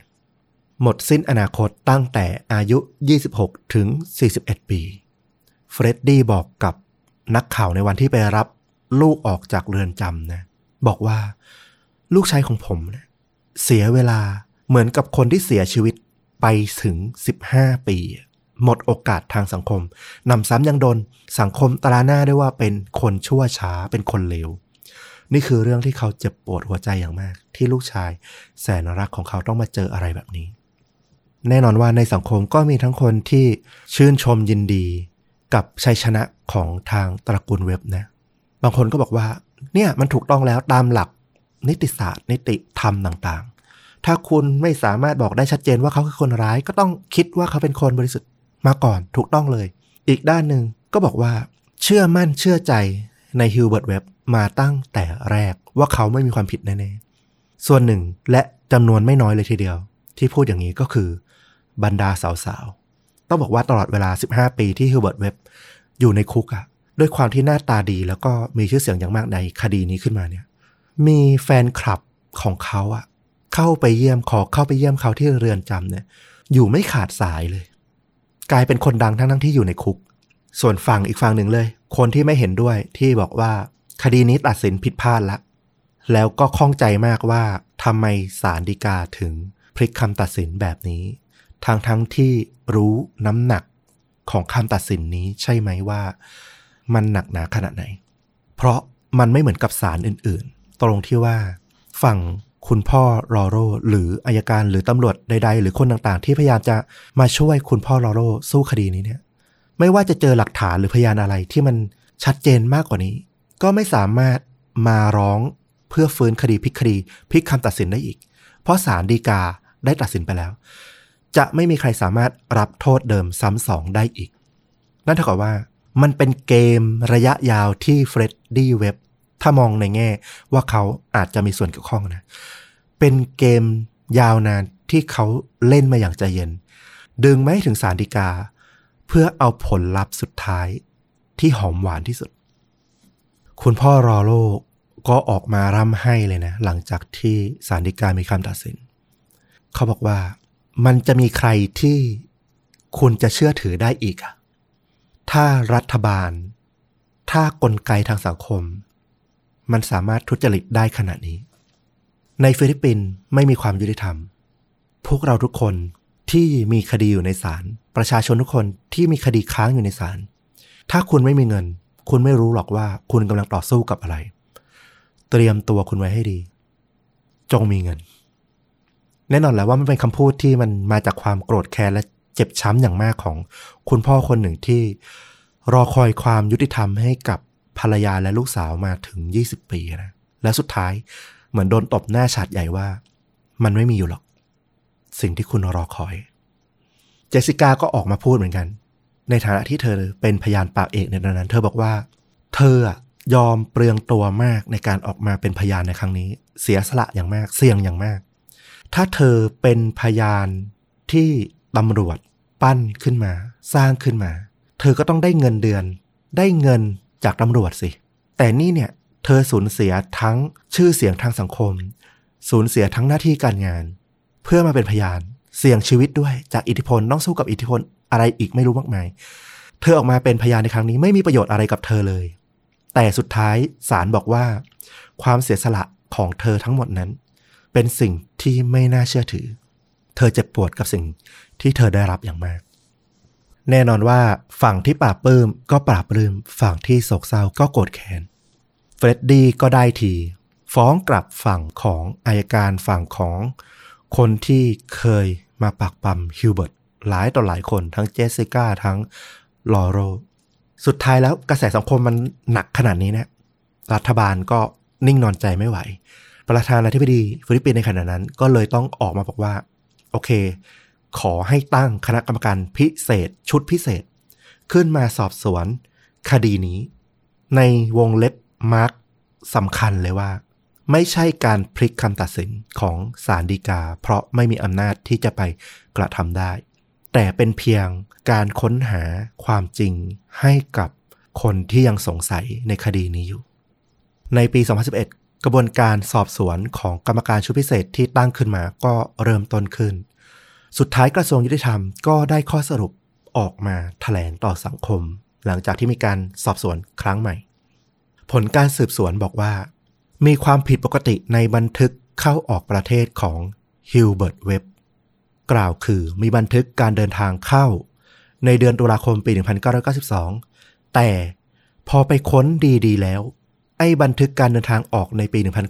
1991 ไม่มี คนเราจะเดินทางเข้าอย่างเดียวเป็นไปไม่ได้ น่าสงสัยว่าฮิลเบิร์ตเว็บเดินทางออกนอกประเทศด้วยช่องทางอื่นที่ไม่มีการบันทึกเป็นทางการจากฟิลิปปินส์หรือไม่ นอกจากนี้ยังไปพบพยานเพิ่มเติมอีกถึง 7 คน ที่ยืนยันว่าฮิลเบิร์ตเว็บ อยู่ในฟิลิปปินส์ในช่วงเวลาที่เกิดเหตุอย่างแน่นอน ช่างไฟฟ้าประจำตระกูลเว็บคนหนึ่ง บอกว่า เขาเห็นในวันที่แม่บ้านกำลังซักเสื้อยืดที่เปรอะไปด้วยคราบเลือด ตรงกับที่แม่บ้านคนนั้นให้การ แล้วเขาเองนี่แหละ พอเอาความสงสัยเนี่ยไปสอบถามจากคุณหญิงของบ้าน คุณแม่ของฮิลเบิร์ตเว็บเขาได้รับคำตอบมาว่าจำเอาไว้ แกไม่เคยเห็นอะไรทั้งสิ้น ไม่งั้นแกจะต้องเสียใจแน่ๆ นอกจากนี้ช่างประจำตระกูลคนนี้ ยังเคยได้ยินฮิลเบิร์ตเว็บตะโกนเสียงดังออกจากบ้านมา ว่าไปลงนรกซะ ฉันคงไม่ต้องมาลงเอยแบบนี้ ถ้าแกไม่ทิ้งฉันไป เขาสงสัยว่าเป็นไปได้ไหมว่าคาร์เมลา อาจจะบอกเลิกฮิลเบิร์ตเว็บทำให้เขาตัดสินใจ ลงมืออะไรแบบนั้นลงไป ด้วยความโกรธแค้นและเมายาผสมกันเพราะขายยาอีกคนหนึ่ง ซึ่งขายยาให้กับฮิลเบิร์ตที่อาศัยอยู่ในมะนิลา บอกว่าเขาจำได้แม่นเลยว่า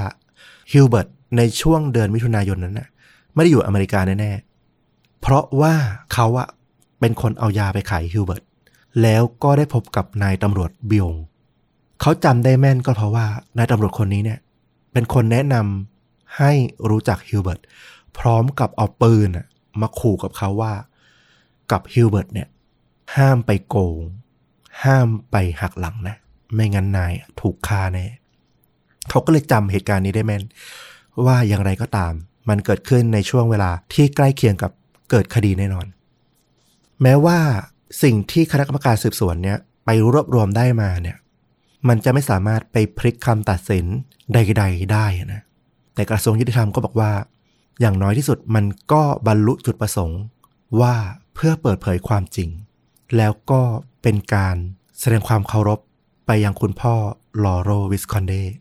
ที่รัฐบาลจะสามารถทำให้ได้มากที่สุดในเวลานี้ แม้จะไม่ได้รับความยุติธรรม แต่ลอโรก็จะได้รับความจริง เป็นอย่างน้อยที่สุด แม้ว่าเขาจะต้องอยู่เพียงลำพังในบ้านที่ไม่เหลือใครอีกแล้ว เขาเลิกเฉลิมฉลองวันคริสต์มาสทั้งทั้งที่เป็นเทศกาลใหญ่ครั้งสำคัญของฟิลิปปินส์ที่ทุกครอบครัวต่างมารวมกัน เขาตอบปฏิเสธญาติของเขาทุกปี ว่าขอไม่ไปฉลองไม่ขออยู่กับใครในคืนนั้น เขาขออยู่เงียบๆอยู่ในบ้านเพียงลำพัง อยู่ในบ้านที่เคยมีครอบครัวของเขาพร้อมหน้าพร้อมตา เพื่อจะมีสมาธิมากที่สุด เพื่อรื้อฟื้นความทรงจำภาพต่างๆ รอยยิ้มของภรรยาแล้วก็ลูกสาวทั้งสองคนของเขาเนี่ย ให้มันกลับมาให้ได้มากที่สุด โดยที่ไม่มีอะไรมารบกวน นั่นคือคริสต์มาสที่ดีที่สุดที่เขาอะพอจะทำได้แล้ว แล้วในที่สุด 13 กุมภาพันธ์ปี 2016 คุณพ่อลอโรวิสคอนเดก็จากไปในวัย 77 ปี แล้วก็ได้รับการฝังในสุสานร่วมกับร่างของภรรยาแล้วก็ลูกสาวทั้งสองคนของเขา ที่จากไปก่อนหน้า ก็อาจจะเป็นฉากจบที่ดีที่สุดที่มันจะเกิดขึ้นได้กับเขา ในโศกนาฏกรรมทั้งหมดที่มันเกิดขึ้น และในอีกมุมหนึ่ง มีคนโศกเศร้า มีคนดีใจ ในเดือนเดียวกันกับที่คุณลอโรเสียชีวิตฮิลเบิร์ตเว็บวัย 47 ปี ประกาศเข้าพิธีวิวาอย่างมีความสุขกับแฟนสาว ซึ่งเป็นหนึ่งในแฟนคลับที่ไปเยี่ยมเขาในคุก มีภาพออกมาผ่านสื่อมวลชน ถึงรอยยิ้ม และเล่าถึงอนาคตอันสวยงามหลังจากผ่านชะตากรรมอันเลวร้ายมาถึง 15 ปี เจ็บปวดนะ ฟังทั้งหมดแล้วเจ็บปวดจริง ๆ เจ็บปวดในกระบวนการยุติธรรม คือผมว่าคนที่เขาทำผิด หลงมัวเมาในยาเสพติดทำอะไรขาดความยั้งคิด รุนแรงโหดร้ายอะ่ะ มันไม่เลือกหรอกว่าฐานะยากจนหรือฐานะร่ำรวย แต่คนที่ฐานะร่ำรวยอะ่ะ พอกระทำผิดอะ่ะ มันมีโอกาสที่จะหลบเลี่ยงที่จะต่อสู้ ได้เยอะกว่า อันนี้ต้องยอมรับอืมผมไม่ได้บอกว่าเคสนี้ใครผิดใครถูกนะ เพราะขนาดสารดีกาของประเทศตัดสินออกมา มันยังเป็นที่ถกเถียงเลยอะ่ะ ผมก็คงเป็นคนคนหนึ่งก็คงไม่สามารถตัดสินได้ แต่ผมก็เหมือนคุณผู้ฟังทุกท่านตอนนี้แหละอืมที่คิดเหมือนกันอะว่า จริง ๆคำตอบมันอยู่ในใจเราทุกคนอะเรามองด้วยใจปกติมากๆ มองเข้าไปดูหลักฐานดูเรื่องราวทั้งหมด เราก็รู้อะว่าใครผิดใครถูก รู้อยู่แก่ใจ แต่ทำได้แค่นี้อะเจ็บปวดนะ แล้วก็ต้องเก็บมันไว้เป็นบทเรียนสำคัญ ผมว่าประเทศ เราใกล้เคียงกัน และหลาย ๆ อย่างก็ใกล้เคียงกัน และเป็นกรณีศึกษาได้อะเนาะแล้วก็เหมือนเดิมที่ผมเคยพูดหลาย ๆ ครั้ง ผมว่าทุกวันเนี้ยกระทำผิดอะปกปิดยากขึ้นแล้วเพราะโลกโซเชียลมีเดียมันทำให้หลาย ๆ อย่างอะหลาย ๆ กระแสอะมันมีขึ้นมา เพราะฉะนั้นท้อได้เหนื่อยได้ แต่อย่าล้มเลิกครับ เราก็ต้องอยู่กันต่อไปในสังคมนี้แหละ พัฒนามันไปด้วยกันอืมตั้งข้อสงสัยถกเถียงไปด้วยกัน นะครับผมเอออันนี้แหละที่น่าจะฝากไว้ได้นะ ก็เป็นคดีใหญ่อะที่ผมว่าให้อะไรเยอะทีเดียว ครับ แล้วก็สำหรับภาพยนตร์ก็ด้วยความที่มันเป็นคดีที่สังคมของฟิลิปปินส์สนใจเยอะมากนะ ต้องบอกว่าโอ้โห ถูกสร้างออกมาในช่วงเวลาที่ใกล้เคียงกับเหตุการณ์เกิดขึ้นเนี่ย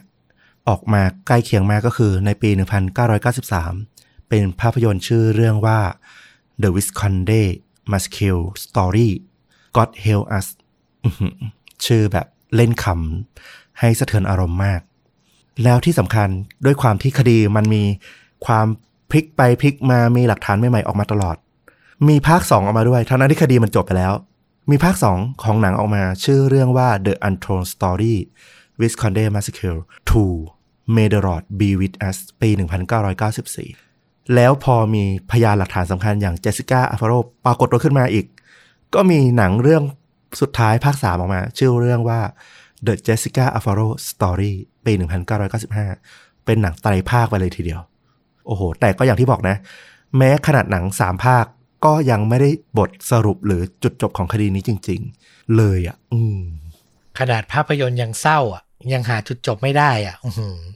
เรื่องนี้มันโหดร้ายต่อความรู้สึก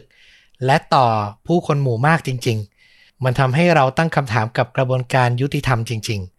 ซึ่งถามหาคำตอบจากช่องเราก็คงไม่มีให้ แต่ผมว่าการนำมาถ่ายทอดการพูดถึง การทำให้คนได้ฉุกคิดบ่อยๆอะก็เป็นประโยชน์อย่างหนึ่งเนาะเท่าที่ทางเราจะทำได้นะครับ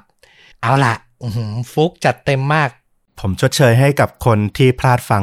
เมื่อวันจันทร์มาด้วย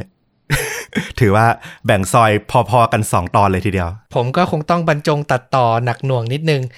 เพราะฉะนั้นถ้าใครฟังมาถึงจุดนี้ก็ขอบพระคุณมากที่เห็นกับความทุ่มเทของทั้งต้อมทั้งฟลุกนะครับ ฟลุกก็ไม่ง่ายหรอกโอ้โหหาข้อมูล เรื่องราวที่มันเป็นมหากราบขนาดนี้หลายสิบปีเลยทีเดียว ใช่ แล้วก็เช่นเคยนะ ผมขอย้ำอีกครั้งว่า ผมมั่นใจมากว่าคลิปนี้ต้อมต้องใช้แรงกายและแรงใจในการตัดต่อไม่แพ้กับที่ผมไปหาข้อมูลแล้วก็เล่าให้ท่าน ผู้ฟังทุกท่านฟัง และแน่นอนผมมั่นใจชัวร์เลยว่า YouTube ไม่น่าจะให้ผ่านคลิปนี้ขอความเห็นใจ และกำลังใจอย่างยิ่งเลยนะ ใครที่สนับสนุนช่องเราได้ อยังลังเลใจอยู่ พอมีทุนทรัพย์ หรือมีความเมตตาเนาะเออ ขอเชิญชวนนะครับ มาเป็นสมาชิกร่วมกัน แล้วก็ไปฟังตอนพิเศษประจำเดือนที่เรามีให้กับสมาชิกทุกคนได้ เดือนนี้คาดว่า น่าจะมาตรงเวลานะคิดว่าไม่ถึงเดือนหน้าแน่นอนนะครับแหมวันนี้คุณฟุกอ้อนหนักจริง ๆ ช่วยช่วยกันทำงานมากๆเลยนะครับผม เอาล่ะ ถ้าใครชื่นชอบช่องชนุดักก็ติดตามได้ทุกช่องทางเหมือนเดิมนะครับ Facebook YouTube b l o g d i t Spotify Apple Podcast Twitter รวมถึง TikTok แล้วก็กลับมาพบต้อมกับฟุกได้ใหม่ในตอนต่อๆไป วันนี้ลาไปก่อน สวัสดีครับ สวัสดีครับ